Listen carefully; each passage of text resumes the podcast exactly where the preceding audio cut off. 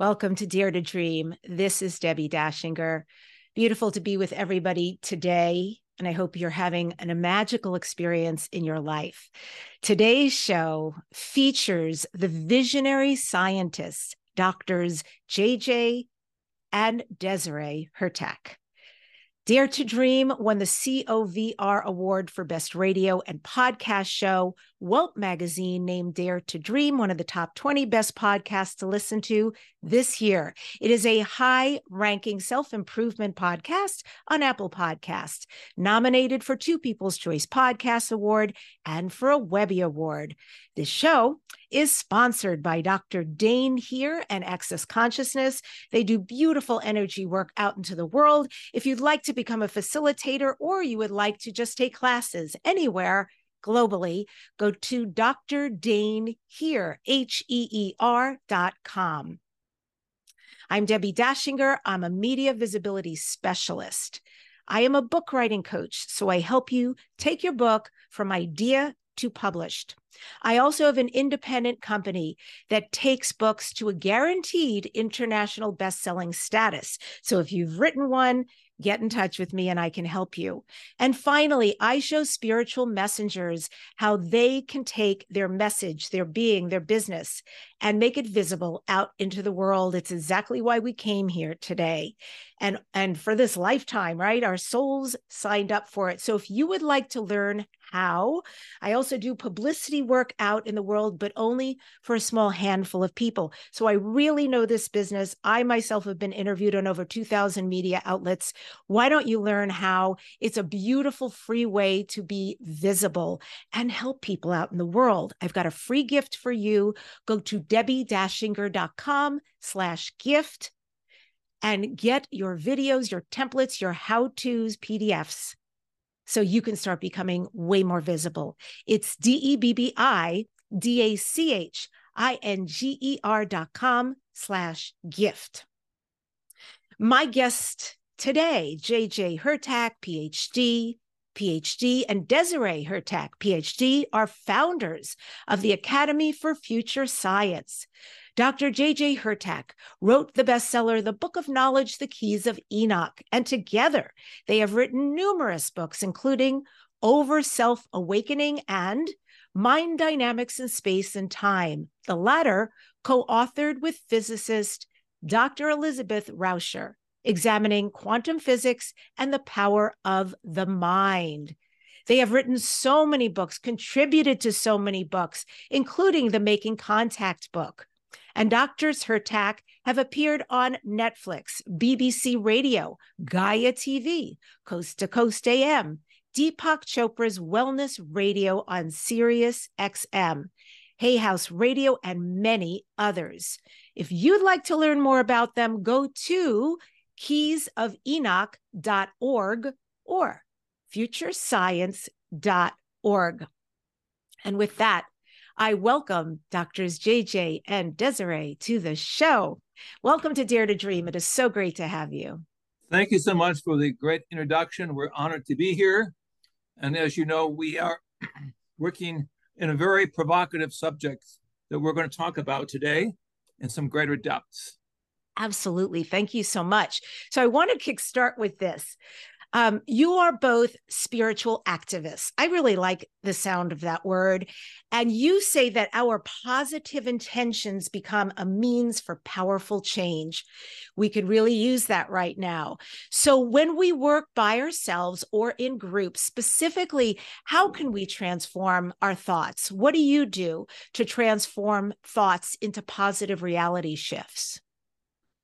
Really, it's the understanding of our tremendous energy possibilities that historically were connected with what the Eastern traditions call the seven chakras and the Western traditions, the seven seals, realizing that our body is a tabernacle of the divine spirit. And in so far that we can synthesize on many levels the energy field, we can do more with the spiritual gifts that we have in the sense of making miracles for real rather than simply living in the intellectual sense of knowledge. Right. So part of what we do is teach a cosmology that we're really not only not separate from each other on this planet. That we really all are sparks of the divine, but that there's also beings around us. And I know later we'll talk about extraterrestrial beings. And ultimately, also, we'll call them angelic or ultra terrestrial beings. And mm. when you know that these realities exist, you start worrying and wondering, you know, how can I get connected in a deeper, greater level? When you do that, even just seeing the oneness then of the universe and the vastness of the universe, your shift in consciousness takes place. The oneness and the vastness in the universe. And exactly, I love how you said that divine sparks of light. We are not separate, not from anything out in the universe and galaxies, not from source, not from Mama Gaia, planet Earth, not from each other. So interesting. Does your use of remote viewing come into play in any of this. And I understand that you have some semblance of knowledge in a lot of these things like remote viewing, remote sensing, remote influencing. And so, if you do engage in these practices, these remote practices to experience the cosmos, how does that work? Uh, experiencing the cosmos and the infinite potential through use of that. Well, let me start. And we are scientists, so we like the idea of quantum physics. And more and more, quantum physics is saying that there is all the possibilities in the universe are available to us. And I think that's true for a planetary level as well as a personal level. But what's exciting about all that as well is where is consciousness in all of this? And we believe, like many others, such as Roger Penrose, who's a Nobel Prize winner, consciousness is more of a field. Lynne McTaggart talks about that. I highly recommend if you're really interested in the subject to look at some of the books she's written, like The Power of Eight and The Field. But the idea is that there's this field of energy. And so we're more like uh, radio receivers. We can tune in to what we want to. And we also, fortunately, can put that energy out into the universal field, the consciousness field. So, really, we have a much greater capacity. When people remote viewed, and we worked with Russell Targ. In fact, Dr. Hurtak wrote a book with him called End of Suffering. Basically, they discovered it's not like you're sitting here and then you go remote view Japan or something like that. You actually are part of that consciousness field and you are instantaneously connecting yourself to Japan without any delay of time. So it's very interesting to realize that that we are part of everything around us. So we are really in an energy field encapsulated in the human form. We are a musical instrument. In my work years ago with some of the leading composers, including Ravi Shankar from India, in a variety of experiments of mind over matter, even out of body experiences, show that we are connected with very subtle vibrations. We have music in our DNA. And if we can activate and use the energies within our body, within our incarnation into the physical form we call the human body, the human life form, we can begin to take our baby steps up the ladder of evolution, up the musical scale. And on the higher levels, we begin to experience what we call remote viewing without technology. Distant places in the world suddenly come to mind. Remote healing, again, distant places or local places come to mind because of the energy sequence that we're able to synthesize. But this really answers a dilemma that we've had in the scientific world in the West, in particular, which is denied the female side of the brain, which is the right hand side. And in our intellectual work and our research as linguists, as musicologists, we realize that this is really the portal that needs to be opened the feminine side of the brain in conjunction with the male side, the left side, the analytical side. So it's the multidimensional side that has to be released. The mental locks have to be open. Otherwise, all of the information that we put together in our book, Mind Dynamics, with Elizabeth Rauscher from Stanford Research Institute, the real X Files, is meaningless. People have to feel experience. And so our methodology is to go beyond words into experience. Feel the divine spark, collect the divine image of yourself, and put it to work in the world of unity, because this is the whole threshold of change we're moving into. You know, I love that explanation. And uh, I'd never heard that before that we have music in our DNA and you are singing to the choir, so to speak. I have always felt that music was my first language. And it's actually the filter through which I experience the world I understand harmony of things. It's how I even conduct interviews when I know when to come in, when to go out, when to let the aria, if you will, occur. I mean, music is one of the most important things in my life. So, can you expound more? What do you mean specifically by we have music in our DNAs? Everybody, everybody has that, and how? Well, well, it's exciting. You know, one of our most recent books, which uh, you said we wrote many, is called Sound. It's part of the Common Sentient series. And uh, it's kind of exciting. It's gotten very popular reviews on Amazon. In fact, it was number one in acoustics uh, of sound and physics, or physics of acoustics and sound. And uh, one of the things we talked about was a personal friend of ours that we worked with. His name was Peter Gariaev. In fact, right before he passed away just a few years ago, he was nominated for the Nobel Prize. And what he says is in our body, we have linguistic wave genetics. And so he saw, and this is not far out for your audience, but maybe for a lot of other people, that he felt that the DNA and the wave frequencies connected with it all come from a higher vibratory code structure. And the keys of Enoch actually talk about even the fact that the divine name is coded in there. That's back in the 70s. I know it's become more popular now with other when people. we speak of the divine name, we're talking about the Hashem, Yod Vod It's on the cover of our book showing seven rays of light for the seven chakras that are energized in a unique musical way. So what Peter saw was there is this coding from our light body that then concretized into our physical reality. So our codes, and that's why sound and music, it's everything is vibration, everything is radiating, everything has sacred geometry around it.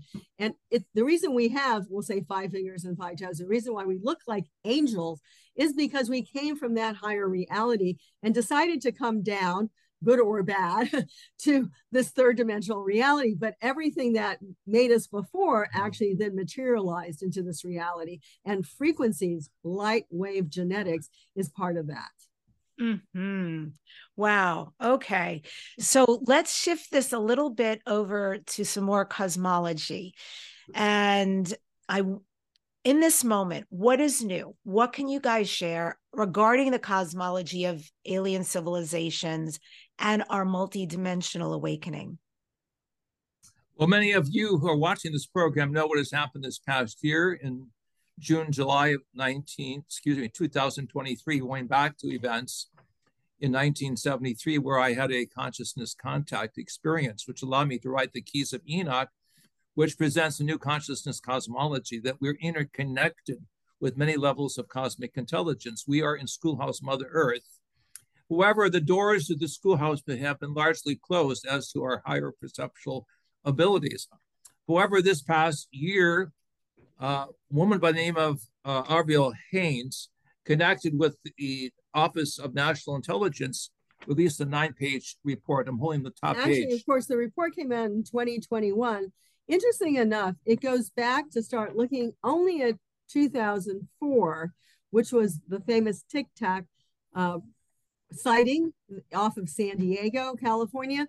And but that's where they started. Interesting enough, the Keys of Enoch said we're going to take a quantum leap in terms of understanding the cosmology of the world we're living in. In 2004, exactly right on schedule. So our book is the only one that, shall we say, in general language, predicts that there will be a scientific shift where younger people will ask those in authority, is it true that we are being visited by human like and non human like intelligence? And of course, the question is obviously, plus, if we listen to the work of Dr. Gresh and others like him. Yeah, so Gresh actually, uh, David Grusch was actually with the military intelligence, and he was part of the UAP, which is another term for UFO task force, and he was commissioned to go find out is there anything to like Roswell and old, you know, sightings of things. There's a Kingman crash that came down. Supposedly, we got the the UFO from Kingman, Arizona, and brought it into Area 51. So, is there anything behind this? This is what he was supposed to find out. And as some of you know, probably he did find out that for tens of you know years, maybe going back to 1947, at least the 1950s, that the government has been covering up the fact of they have crash vehicles from non-human origin. He used those three terms, non-human or two terms, whatever you want to call it, non-human origin. That really says it all. And the point being why he became a whistleblower is because basically, even though he talked to people and said, yes, we have vehicles. Yes, we've had them for a long time. Yes, we're back engineering. Yes, yes, yes. Can I, and he says, can I have the material? And they go, no. so even though he was commissioned by our, you know, representatives and the Senate to bring this information at least to private committees, he wasn't allowed. So this is why he came forward. So that's a big, big statement.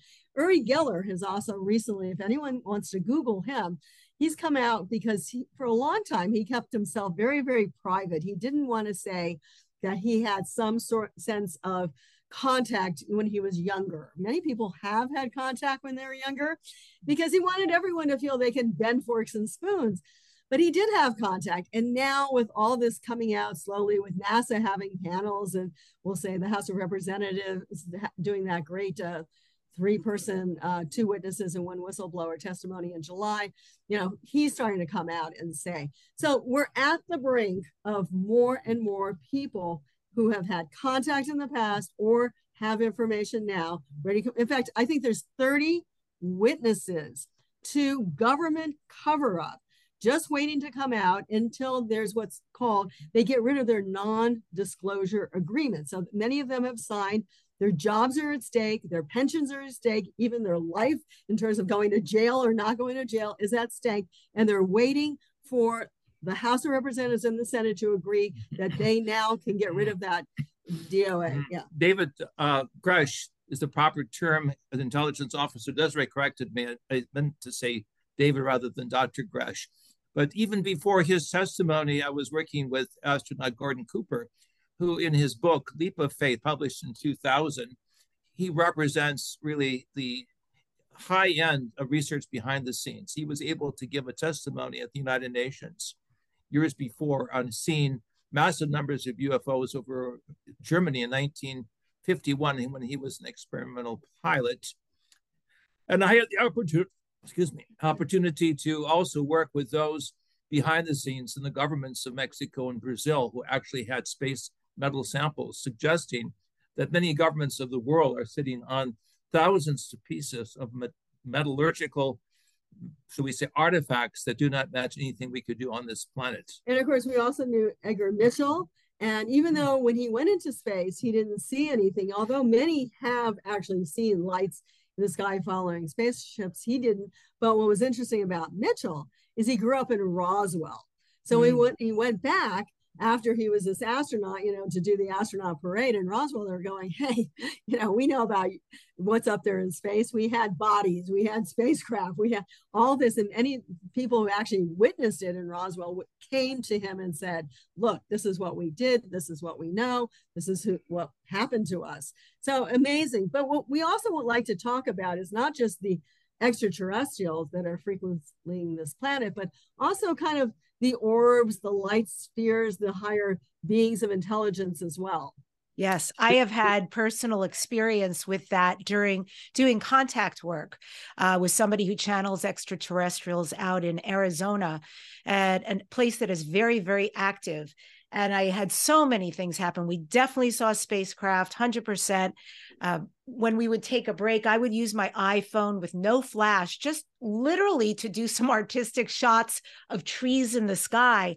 And I was capturing not your typical orbs, not not these small little beautiful bubbles, but something giant and milky that had like purple and blue running through it. It looked alive.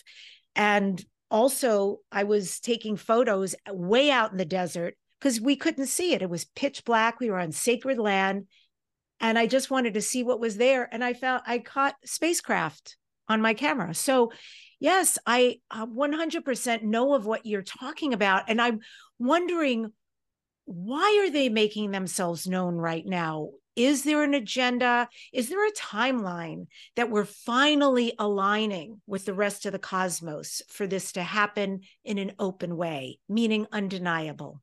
Well, let me start just to say when if and I encourage everyone here, if they haven't already heard it, to go to the hearings uh, from the House of Representatives that had Graves, Grusch, and Fravor, uh, they're talking about their sightings, but Graves was on the east coast of the United States and he was saying that you know for a long time they looked around saw nothing and all of a sudden they upgraded their radar. And that's what we, we kind of do spiritually in a sense. You know we upgrade our spiritual eyes or third eye or whatever you want to call it. We get our radar and they started seeing ufos and they thought oh this is just a fluke you know? But then they started getting it on two or three they started looking at that exact place. They started getting in two or three different you know methodologies that they were observing off the coast of the East Coast, mostly Virginia. And then they said, yeah, now these UFOs are here, you know. So it's not just, you know, one person goes out and all of a sudden they're like looking at you, you know, you're looking at them. I mean, they're all over the place. And we're, we're talking from the Hopi Reservation here in Arizona. So we have had contact with uh, indigenous people who have been in direct telepathic communication, indicating that we are so we're going through the end of a cycle, what I will call a plastic three-dimensional civilization. We are being prepared to be upgraded into what we will call a fifth dimensional side of human engineering in a, in a positive sense, not a negative sense. And we had also the opportunity to work with the indigenous in Central America and South America. I'm showing now to your audience a picture that many of you may have seen from uh, Campeche, Mexico, also in the year Uh, of 2004, where we see us at the bottom on the top of the clouds, a series of some 11 unusual spherical forms. Now, one of the members of our organization, Keys of Enoch, was a Mexican airline pilot that got the actual film. And this activity went on for some 30 minutes. Hundreds of spheres were seen. And at that time in 2004, our colleagues were able to engineer a closer relationship with uh, famous uh, journalist Jaime Maussan from Mexico City and the head of the um, military intelligence for the country of Mexico to release this information. But we were told by American authorities it was premature. People would be shocked to know all the realities that we captured on camera. But there in Mexico, on the East Coast, and they're off of uh, Virginia and Florida also. Correct. Yeah. On the West Coast. No, no, we did that wrong. Go ahead. California. We have, we have in California as well as Virginia, yeah. as well as Campeche, a series of events that match what I was shown in my experience of 1973, that there would be a timeline that would be lifted. And we would see the harbinger of light vehicles. We begin to engineer whole new physics quantum physics, we begin to change our psychology to accept in humility that we're not alone in the universe. And we would understand this also from what we would call the mystical traditions of the tree of life, that our solar system is but one branch of what the ancient sages call the Etz Chaim, the tree of life. We would grow up very quickly. And I think we're in that phase right now of uh, actively engineering a new psychology, a new cosmology, a new cosmic theology. Right. So let me add, and Dr. Jack mentioned Gordon Cooper, and we did work with him uh, uh, on several occasions. His first contact was over East and West Germany. Uh, and he said that the Russians were flying like parallel to him. And when they looked up, they saw not just one UFO, it was a flotilla of UFOs. And so they were monitoring what was happening on we'll say the east and west german border. And i think that that's the same thing. There's there's twofold. There's actually threefold many reasons why they're here because it's not just one form of intelligence. There's multiple forms of intelligence with multiple agendas. But let's talk about the positive ones. Uh, you know i i believe on netflix there's a new series from steven spielberg called encounters and he talks about the Fukushima sighting. We used oh. to talk about this because there was a UFO seen over Fukushima yes. shortly after. We believe, and this is true for Area 51 and also the area of the Trinity site in New Mexico, that they actually sometimes can neutralize nuclear weapons, nuclear energy. And they've done that in silos. If you look at the work of, I think, Robert Sala and others, they basically are anti nuclear hundred percent. I mean, a mm-hmm. hundred percent. I don't even know if, why they care so much about us, but you know, I mean, that's other things we can talk about. But the idea is the fact that um, these are part and parcel of the energies of why they're here. Now, so yes, nuclear and war possibilities. They want us to stop playing games. Yeah. In fact, there was the head, is the general in the Israeli. I know Israel isn't popular right now, but he was an amazing person because he was into the space, uh, looking at satellites and space things. And he said that we've been working with them and that even previous presidents have wanted to come forward and talk about extraterrestrials, but even the extraterrestrials, this is what he said. His name is Haim Eshed. The extraterrestrials did not think we were ready for it yet. That's this is he made a yes. broadcast announcement about that. It's amazing. So basically warfare we need to grow up. We think they're also mm-hmm. here for environmental reasons. And i personally think and that's my personal opinion that the reason they were off the coast of san diego is there's ridges that are connected with some severe fault lines. They could actually neutralize the buildup of energy off of california to stop this. They can also destroy meteorites coming this direction. So they can be working behind the scenes and i know uri geller feels the same way that they are there to try to help us to survive, you know, to a certain point where we can graduate. Now, many of them function on a fifth dimensional level. They're fifth and above, right? Some above. of them. Okay, but I'm starting starting on the basics here. But the so we're working on the third dimension, and our minds actually can work on the fifth and above. In fact, uh, Elizabeth Rauscher used to say the eighth dimension, eighth space. She called it. Mm-hmm. Now our minds normally function in eighth space. But in actuality, of course, mentally, normally, we're not aware of that. But the ETs function in at least fifth dimensional realities as well. So we must exercise the positive gifts we have. And again, our work at Stanford Research Institute with Elizabeth Rauscher, Russell Targ, some of the best minds in the world show that we have this intellectual and spiritual capacity to put two and two together, that we are on the cusp of a major change. We can take it negatively or we can take it positively. We know there are cultures there that are in rivalry as to the fate of the human race, but we know that the majority of cosmic cultures are positive. We would call them in the biblical language, B'nai Elohim, sons and daughters of the Most High or the Godhead, that are part of what we will call a learning curve. And we are in that process of bringing humanity from all parts of the world, from all backgrounds, into a general recognition that we need to have a positive psychology, a positive sociology, and a positive cosmology that we're not alone in the universe. And this is the time to graduate, not to fall into the trap of wars, revolutions, and ethnic rivalries, but to see that we are all in the image of the divine, that we have a common destiny in space. If we want to bootstrap our knowledge quickly and look positively at the options that we are being presented with. You know, and if we were indeed seated by the extraterrestrial races, which I strongly believe that that is a fact. And I believe in all the information about the DNA or the human DNA being changed as we progressed, uh, DNA being extracted, being DNA being donated, and so forth. And that these are our cousins, the Pleiadians, the Yahyel, et cetera. These are our cousins, right? The, we're all from basically Lyra Vegan mix. And so, if that is so, we truly are not separate. This is just a, a family reunion of the benevolence about to occur.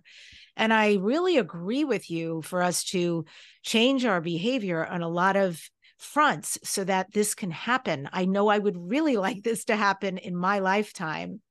And eh, so you mentioned earlier the, and I never heard this word before, ultra terrestrial intelligences. And so you... the curve of knowledge, these would be the, the, the management on the highest of levels. Mm-hmm. Beneath Godhead would be the ultra terrestrials, those who have graduated beyond evolution, those who exist in bodies of energy, light energy. We would call it superluminal energy as opposed to solar mm-hmm. energy, Einsteinian concepts, relativity. Those who have learned to control entropy or the cycle of degeneration. Those life forms that are even beyond the extraterrestrials, I believe, are watching the games and the experiments of the extraterrestrials who have been called historically the gods of Rome, the gods of Greece, and the other traditions that unfortunately indulge in too much warfare and rivalry. And we're seeing really the consequence of thousands of years of inbred rivalries. And this is why we have to see our work as being, shall we say, beyond the historical frontiers as a unified humanity. And this brings us into the next chapter of one of our new books, I have close to my table here called Intergalactic Space Law, the next step up. If these indeed, as you said, are positive options we have, we have to have in place a engineering of not only international law, but space law that will give us the options of what science we trade off. What are our options with new, should we say, scientific building materials? My wife's father was a great uh, medical scientist and developed the first space medicine. So we can build hospitals in space. We can build on the frontiers of new planetary systems, a whole new civilization, if we have the right space law in place and we have to prepare for that.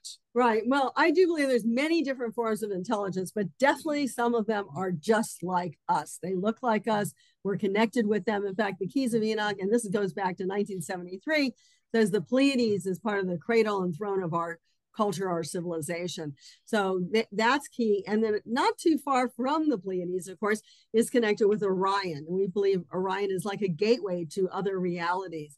So, you know, the whole universe around us is waking up and is we're waking up to it i should say and mm-hmm. of course there are some levels of intelligence that are not as positive but we believe actually we call ourselves the adamic species and that's male and female and that we exist in throughout the universe. And we've been down here for 6,000 years, probably more like 36,000, maybe even a lot longer. In like, terms of intellectual history that can be traced, as we have done in Egypt, in South America, we are coming uh, into contact with artifacts going way back. And so we're pushing the envelope into the back door of the, the Bible into the front door of the future. We are beginning to rediscover that our ancestry is much longer on this planet. Well, we were just in Egypt and had a great time. I mean, we've gone many, many times. And uh, what, what's really interesting about Egypt is the fact that they have uh, gods that look like serp- reptilian types heads, and they have others that look like bird type heads, and all these other types of forms, especially in their solar boats in the Valley of the Kings. So these are all, they had contact with us. It shows biological diversity in the minds of the ancient Egyptian pre scientists, but it also is a wake up call for us to be prepared to accept the fact that our form of life is just one of many.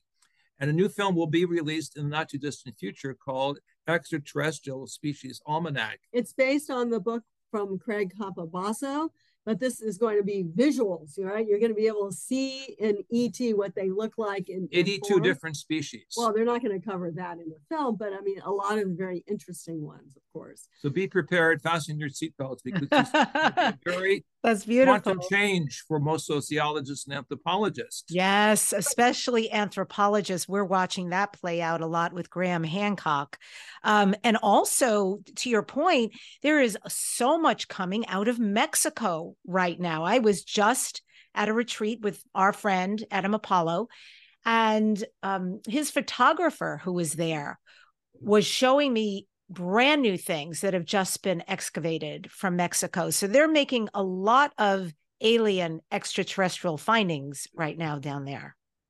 I had a small hand in preparing Jaime Maussan to become the leading journalist in this whole subject back in the 1980s, uh, 80s, early 80s he was skeptical at that time until we showed him, even from the area of Mexico and Guatemala, artifacts that clearly showed that there was contact in terms of the space materials, space uh, metal that had no molecular structure.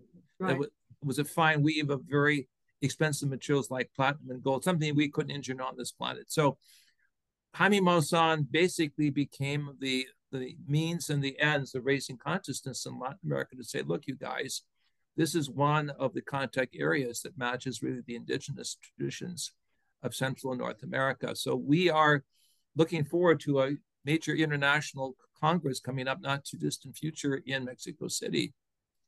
And of course, some of the pyramids there align with the Pleiades, so they're you know on board with what we've been talking about. The ancients clearly understood. In fact, we've done something re- recently on Gaia that's going to be out shortly, and uh, it's on the Birdman because the Birdman is also all over the world. But it was, of course, Quetzalcoatl was considered, you know, the Birdman with the serpent coming together, that kind of energy. But we and it matches also Egypt. In fact, the cosmology of the Great Pyramid. Dr. Hurtak in, in the 1970s said one of the star shafts, or we'll call them air shafts if you're more traditional archaeologist, of the Great Pyramid points to Orion and the other points to Draconis. Now, it's interesting if you go back to the Mayan culture, they also considered Orion as like a godlike figure than mm. as a hmm. sacred figure. And they also considered uh, Ursa Major, Ursa Minor, and Draconis as some of the problematic scenarios. So it's very, very interesting. I'm not trying to put too much out, but I also want to take the time to talk about you know what you can see from those cosmologies the world we're living in we are living in a duality i think more and more people start seeing that mm-hmm. knowing that and it's all up to us because every moment is our moment of choice so if we're living in a world of duality the most important thing is to choose the right decisions to move ourselves forward you know we can do that with our intellect we can do that with our heart but in actuality we should do it as i i know you do debbi uh, with your higher self, your higher mind, with a little bit more guidance and insight. We call it the divine spark. And so we need a larger roadmap because we're presenting a lot of material and people somehow uh, do not see how the left hand connects with the right hand, let alone the higher mind. It, in essence, requires a, a change within ourselves that we realize we have a higher mind, we have a higher connection. Co- connection. And when we see this larger roadmap, we can put things in proper relationships, like the tree of life symbol. And that connection really is not just, you know, with those who have passed over. I have a girlfriend that always says, well, you know, I think I was in t- touch with someone who had passed over, my aunt, my uncle, whatever. I said, you mm-hmm. know what? There's so many more beings out there than your aunt and uncle you know? And they're and really if you tune into it and you're getting guidance by it chances are it's like from the next level. It's from mm. greater realities. It's from higher heavens you know? There's so many but it depends on what frequency we're connected with. A lot of people say well how do i know that they're good spacecraft? Well usually a good spacecraft would be positive. You can feel the energy. Any message is positive.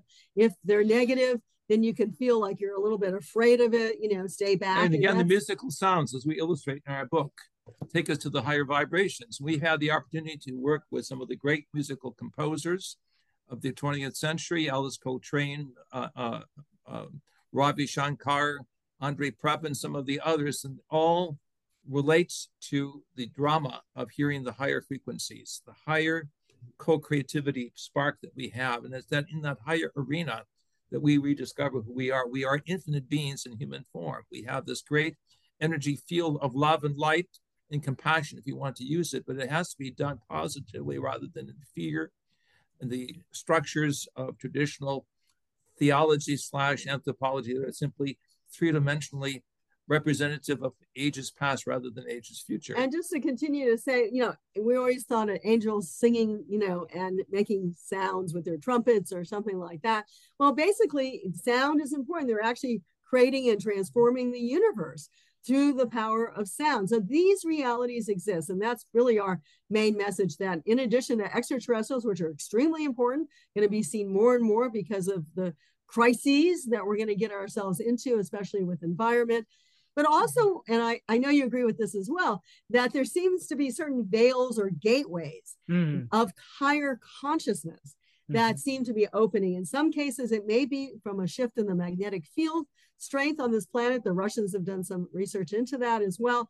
But ultimately, we are able to know more, to see more, and to connect more with higher levels of intelligence. And that's also extremely important. And that's what's really going on right now. So those let of me you ask, let me ask you this as so you just held up this book, which uh, is so beautiful called sound profound uh, experiences with chanting toning music and healing frequencies i know you're the main authors and the compilers of this book how do you both personally use toning and chanting can you give an example or talk out an example he can actually give you an example because I would love that. Are you able to do that today? Uh, yes, I can do it. As one who has been a cantor, I'm going to use a sacred expression. Oh, this is uh, called God or the Lord is here. Let us say the divine is here in this spark of vibration. So let me take a few minutes to intone this seven times with the seven chakras. Yes. Just feel golden light flowing through your body. Recognize that our mind, and our spirit and our body are our triple power, so to speak, of energy.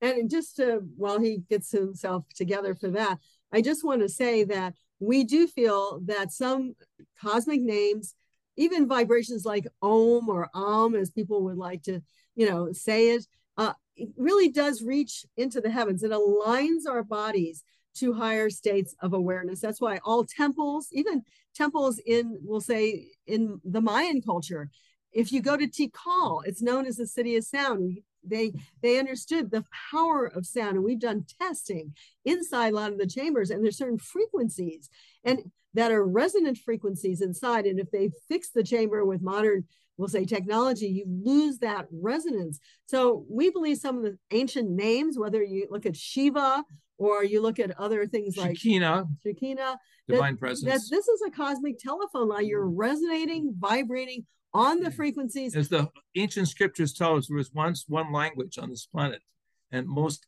linguists recognize that this is the seed syllables of vibration that we find in all the mother languages. And we have a lot of uh, CDs and music uh, to go with it. So, with your permission, if we just visualize golden light pouring from the top of our head, our crown, to the bottom of our feet, let us realize that we are also way showers of light, presenting great love and compassion to all people for unity.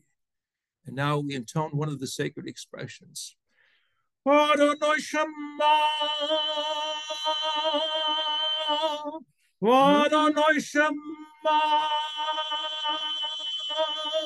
Adonai Shema, Adonai Shema, Adonai Shema, Adonai Shema. Adonai Shema. Let that energy vibration reach around the world, recognizing we are all, all sons and daughters of the Most High, the source of all sources, the light of all lights. That we shall use the musical vibrations to re engineer, to, to reactivate, to reprogram, and re educate ourselves. That we are all vibrations of life and unity in the infinite way, the infinite mind and the infinite specieshood of a higher plan, which is the divine in human form. And so, in addition to ourselves being here, seeing ourselves as separate, which we're really not, we are connected literally with the universal mind. So, when I talked about the consciousness field, it's not just the global consciousness field, it's not just the local universal field, it's the cosmic infinite mind presence. So we are unique beings that can reach into the stars, that can reach into the cosmic dimensions. And yes, Debbi said it's more than the fifth dimension. We agree with that. The 12th dimension, the 24th dimension, there's realms beyond any dimensions. These are all part and parcel of our reality. And those of you who want to know more, we put out CDs, MP3s, and uh, with yeah, this one, Sacred Name, Sacred Codes, with Steven Halpern. It's been a bestseller worldwide. We have uh, literally over 70 albums that we have done, many of them award winning albums with leading singers throughout the world in all major languages, but including the biblical languages, because those are the most powerful when practiced with deep compassion and deep and sincere intention to help humanity. So, yeah. with that said, I want to say that musicology yeah. is musical language. We call it poetically the language of light, is the connecting fiber of all these different fields, whether it's cosmology or Egyptology or the studies of ancient biblical wisdom, or for that matter, looking at pushing the envelope of extraterrestrial, ultra-terrestrial reality and experience. It is the music. And this is why we've been able to work with uh, leading musical specialists, even amongst the indigenous people. Ah, that's so beautiful. Wow. How can people do this themselves? Because what you just did, I felt. I felt it in every fiber of my being. I felt a shift occur. I felt an incredible peace come over me. It was just beautiful. And this is on Zoom with, you know, original sound for musicians. So this is not even hearing you in person, which would be something else. How can we employ this? How can we use this? I'm a singer. I would love to use it in a different way, but people even who don't sing who would like to tone and chant and switch up frequency, what do you recommend? Well, we realize that meditation is one of the things we do recommend. And we realize that some people like silent meditation, and, and that's good for as well. I mean, that's important to have that silent quietude, bring in energies and align yourself with what we consider the higher self, the higher Godhead. but also to use the chanting, because as I said, it's like a cosmic telephone line. And we really do have a lot of CDs that have some of these sacred expressions from all over the world the east, west, north, south. Uh, the new one with uh, uh, Steven Halpern, as we mentioned. Uh, ha- yes, this is it. Uh, basically has like Pachamama as part of the rhythms and the sounds in it, which is, of course, from South America. And really, all of these were sacred vibrations to call upon higher, we'll say, beings of light and uh, to align and help us because we want to say we realize we're not alone. We realize we were a part of this greater cosmos and this greater reality. And it's also the compassionate or the feminine side that's been lost that we have emphasized in our new music of the divine mm. names, of the inner divine, which is the female, as opposed to the outer divine, which is seen as the divine mind of the universe, usually in the masculine sense. But really, we graduate our experience of meditation through taking steps carefully in the biofeedback of how we use sounds with colors, with sacred geometry to evolve the tapestry of what the Old Testament mentions as the code of many Tell colors. me what it is that you did with indigenous people around sound. Well, we were looking at certain seed syllables or sounds that were comparable to their sacred expressions. That is to say, we were building a language of communication and compassion by emphasizing the divine expressions that were central to that group, that tradition, that uh, we will call cultural milieu. And by using, for example, it, with the uh, peoples in southern Brazil or the Zulus in Africa, certain sounds with the biblical language, there was a matrix that was created that opened the morphogenic field where the soul or the higher mind could actually step momentarily into another dimension. Again, this is something that requires several months, even for some, many, several years of musical training, but we all have this ability. We must be patient with ourselves and realize that our body, our spinal system is shaped like a musical instrument. So we are all potential way showers uh, of the work of the Good Shepherd, which is to say, the way shower who shows the way through vibration. And I just want to say, even when Jesus died, literally, there was the thunders and lightnings and an earthquake. This is all part of the sound that opens up what we would call the portals to ascension. So it takes like an opening frequency, and it's not just one sound, it's multiple sounds that literally connect or we find allow you to in all part. cultures. All of the top avatars and ma avatars are connected really with the soundscape of how divine and human come together in sacred experience. So to answer your question, one has to really relax, let go and let God or the divine spark sing within the heart. Realize your heart is a tabernacle. Realize your temple is a temple of understanding, not of bricks and mortar or walls, but the whole planet itself is what is called by one of the great prophets, the house of prayer, Mishkan Tefillah. When we feel like vibration of unity with all people, I believe it's more easy for us to raise our mind to a higher level of experience. And I just want to say we use this energy that is able to also empower us mm-hmm. to do things on the planet because I believe these higher forces, whether you look at Michael, the archangel of protection, or Raphael, the one who heals, that these energies are here to help us. And if by calling upon them or calling upon the Godhead, whatever direction you normally go, you can send that energy out as well to help we'll say places like to do prayers for peace in the Middle East or a prayers of peace connected with Ukraine and Russia, or even to divert a storm. Uh, of course, there was a recent major storm in Mexico that hit Acapulco, but years ago there was one in Puerto Vallarta, and we asked many people to join us in some of these prayers and meditations with sound, and the storm went right around Puerto Vallarta. So, you know, really fabulous things can be done. There was yes as Dr. Jack mentioned, we're here in Sedona. There was a fire. People were getting really nervous. So we said with a lot of our friends, you know, let's kind of project this energy. Let's change it. Let's, you know, neutralize it. And yes, knock on wood, of course, this the fire went away. So we can build walls of protection, walls of golden light in the Middle East. We can build golden light walls amongst the peoples in Ukraine and Russia who want to take the higher path. Yeah. And this is the positive psychology we must exercise. We must not live in fear and doubt and see this as a political, geopolitical game. No, it's each of us finding the desire, the divine spark, to sing that vibration that goes with the spark, and to realize the new self, new image of man is gradually moving from the old traditions of paradigm into the new, shall we say, fifth dimensional realization that we are whole light beings. We are musical beings, we're co creative beings, waking up to our cosmic potential. So, how do you activate? You're talking about light beings, but we also have light bodies. How do you activate your light body so you can powerfully become this co creator of, I feel like it should be a plural, new realities? I'm showing a picture from Mexico, Tula, Mexico, in the year 2000, approximately, where I was singing the ancient names of God in the Hebrew Aramaic, and suddenly light came down on my body.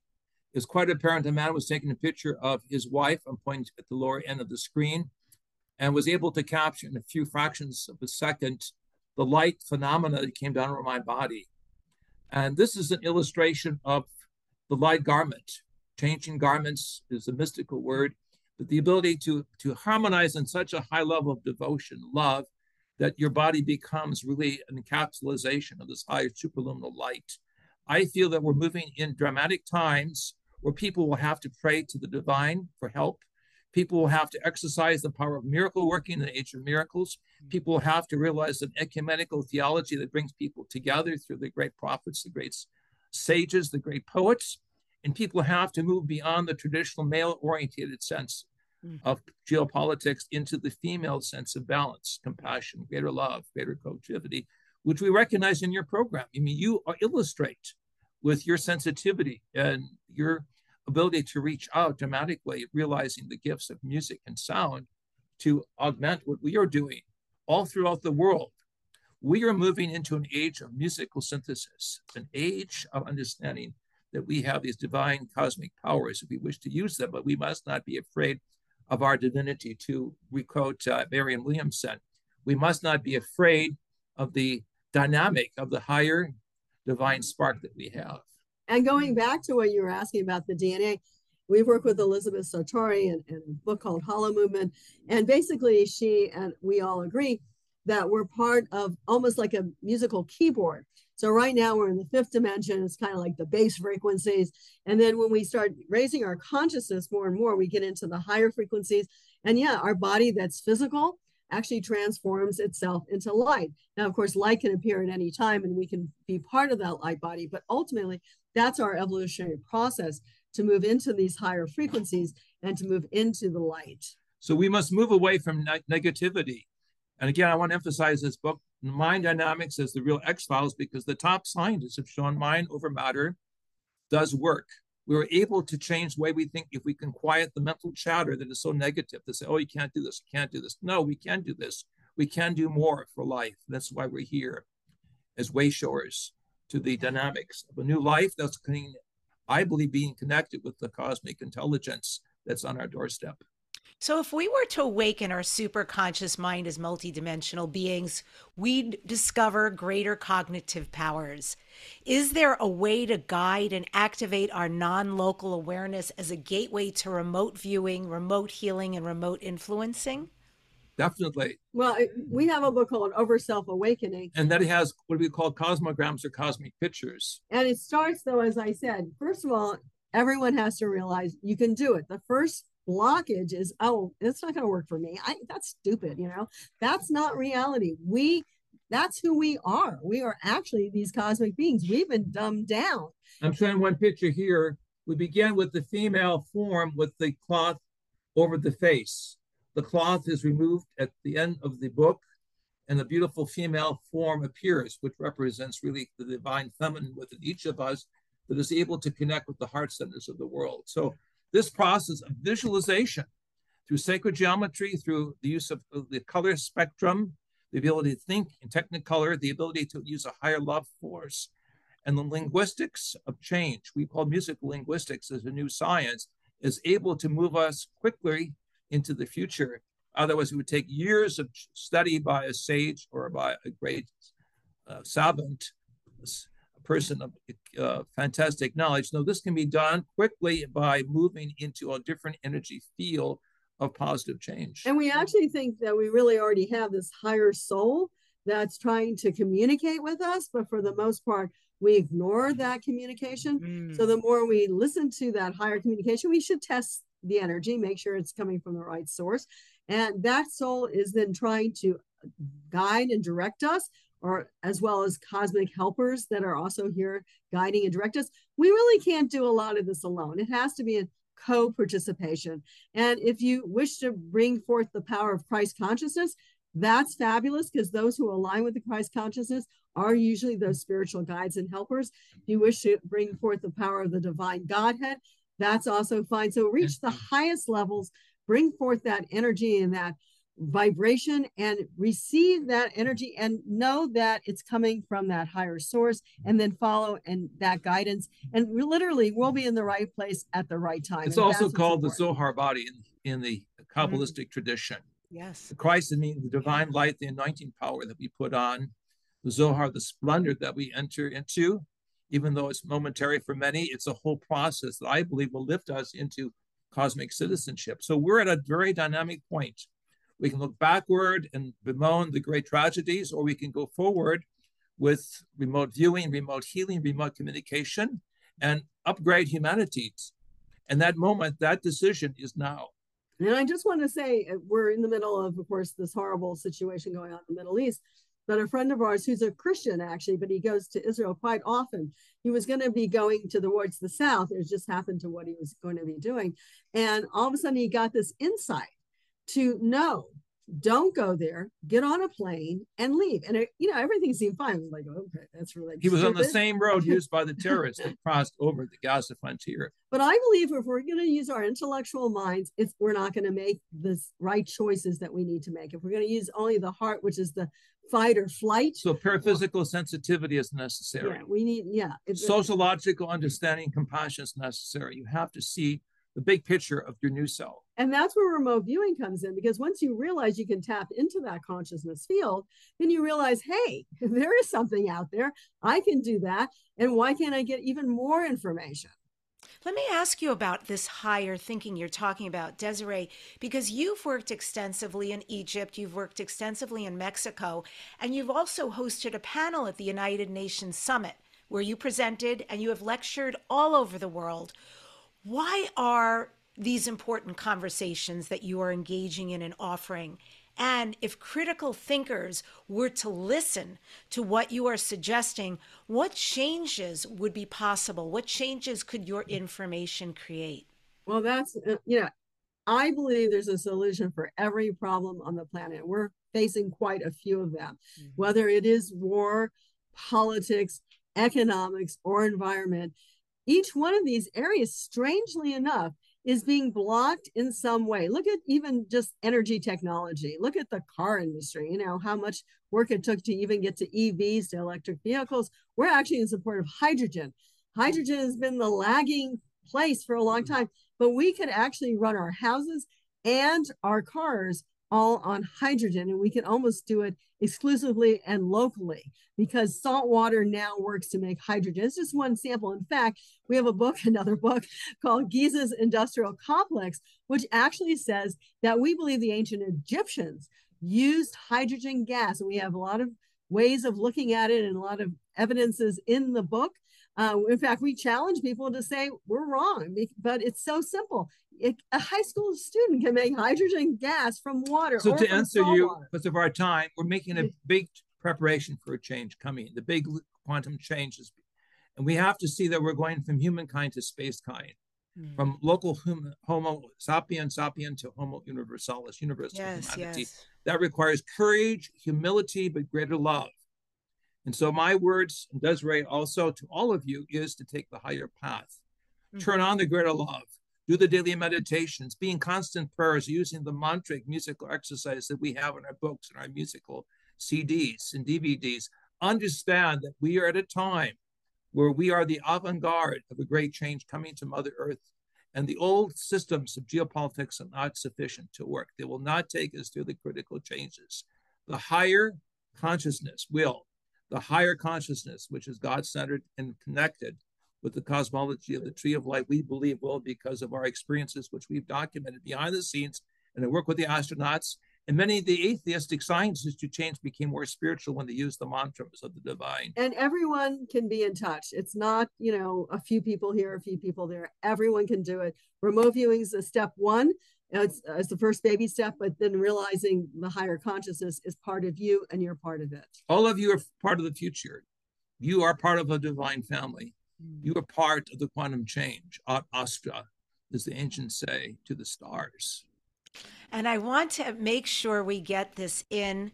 You will be at the Los Angeles Conscious Life Expo 2024. You're there every year. What are you going to be speaking about about in February?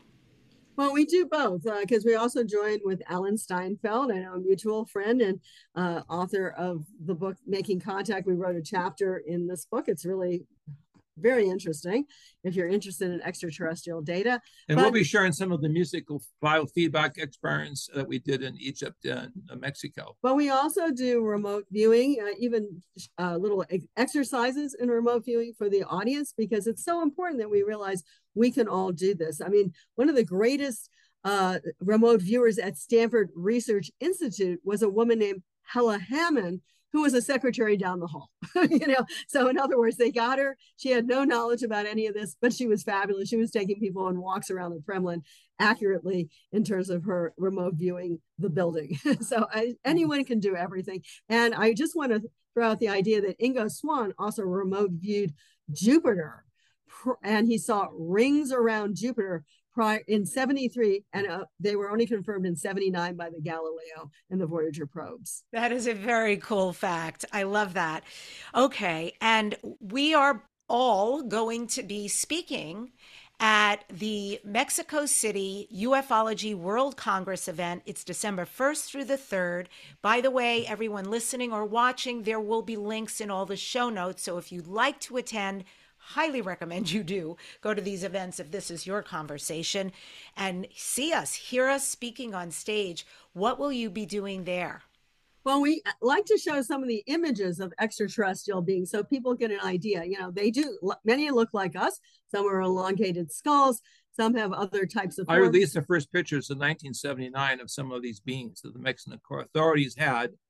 Is documented on the front page of Novedades, which is their New York Times Magazine newspaper. So we will be able to bring out some of the uh, historic materials that sharpen the views of why Washington is being busy to prepare people for what I will call a new anthropology. But please join us also because December 4th, there's a Monday outing for that conference, which we're managing. We're going to be taking some people down to Teotihuacan to see the pyramids. So if you'd like to do that, please, Debbi, join us. It's going to be fun and it's going to be a great opportunity to do that. It's not very far away. It's pretty much Mexico City because it's so elongated. now, is this one of those pyramids that you climb up these enormous steps? There's no rail and there's. Yeah, sadly. And I don't know, you know, the last time we were there, they're starting to crack down and not let people climb all over Mexico. I mean, no matter where you go. I heard that. Um, so I'm not sure what we're going to be able to do on that particular day, but it's uh, one of the most amazing sites. It's one of the largest pyramids in Mexico. You have actually three pyramids, which is similar to uh, what you find in Egypt. You have the Pyramid of the Moon, the Pyramid of the Sun, and then you have Quetzalcoatl. And we believe on the sides of Quetzalcoatl, there's a coding for the fact of us going from the dinosaur age to the computer uh, age, to the robotic age. We think it's all encoded on Quetzalcoatl's pyramid. Amazing. I love I love the brilliance right up into the end. I wrote down this trip.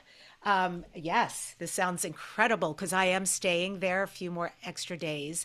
So Avi Loeb from Harvard will be there. Jaime Maussan will be there. And Michio Kaku, of course. So all of the people who yes. worked diligently behind the scenes. Again, we only say if you can take time to go to Mexico, you will understand why Tenochtitlan, all of the uh, traditional mythology is really a code word for a, higher science of cosmic reality that's meeting us on the doorstep of all the major countries of the world. So be blessed. Thank you so much for having us as your participants today, and may the divine spark be in our hearts always. And we'll see you in Mexico. I'll see you in Mexico. And I want to ask you real quick here in the end. This is Dare to Dream. JJ, Desiree, Dr. Hurtak. What are you next, Dare to Dream? What are your future dreams and goals? we are working on a series of books uh, connected with things I was told not to publish back in the 1970s about things that will come. Revelatory findings that will be made in uh, Egypt and in Israel. A hint, hint, the Ark of the Covenant, documents in the pre Exodus period, rooms inside the pyramid not recognized until recent times, investigations that we have done behind the scenes. Again, those of you interested, we found the tomb of Osiris in 1970, 97, two years before it was officially uh, released, released by uh, Dr. Hawass, recognized us that we were one of the, the pioneer teams using radar and music. And that's in our book, Giza's Industrial Complex. So all of that will be part of an ongoing series of documents that we will do in film as well as uh, through books showing that we're just at the very top of the underground civilization that was there, buried in underneath the sands. But I want I want to say about everyone, it's important to be here now to realize that this is a key time of transition. We feel we're getting closer and closer to what we call the day of graduation. So all of us, I think you too, Debbi, are working towards the awakening of humanity and the preparation for our contact. Mm, thank you both so, so, so much. What a beautiful conversation. And folks, if you would like to learn more about them, keysofenoch.org. And I end the show with this quote from doctors JJ and Desiree Hurtak. The seriousness of the situation in the Middle East should awaken the world to more prayer and special prayers for divine intervention. Now is the time to call on the divine forces, as this is what we can do best to help the people of the Middle East. Let us pray Come, Holy Spirit, in your Shekinah glory, help bring peace to all that suffer. Come, all divine servants of peace, in the names of the Prince of Peace, as we use the words of Sanctus, Shanti, Shekinah. And you can say those 12 times Holy Peace, Presence, may peace be with us all. Subscribe to this number one transformation conversation, Dare to Dream with Debbi Dachinger. Leave a comment and share. I read all of them. And next week on the show, the guest coming back for, I think, the fourth time is the amazing Daryl Anka. You might know him for his channeling of the Sasani being named Bashar. Don't just dare to dream, dare to be a divine spark of light at this very important time.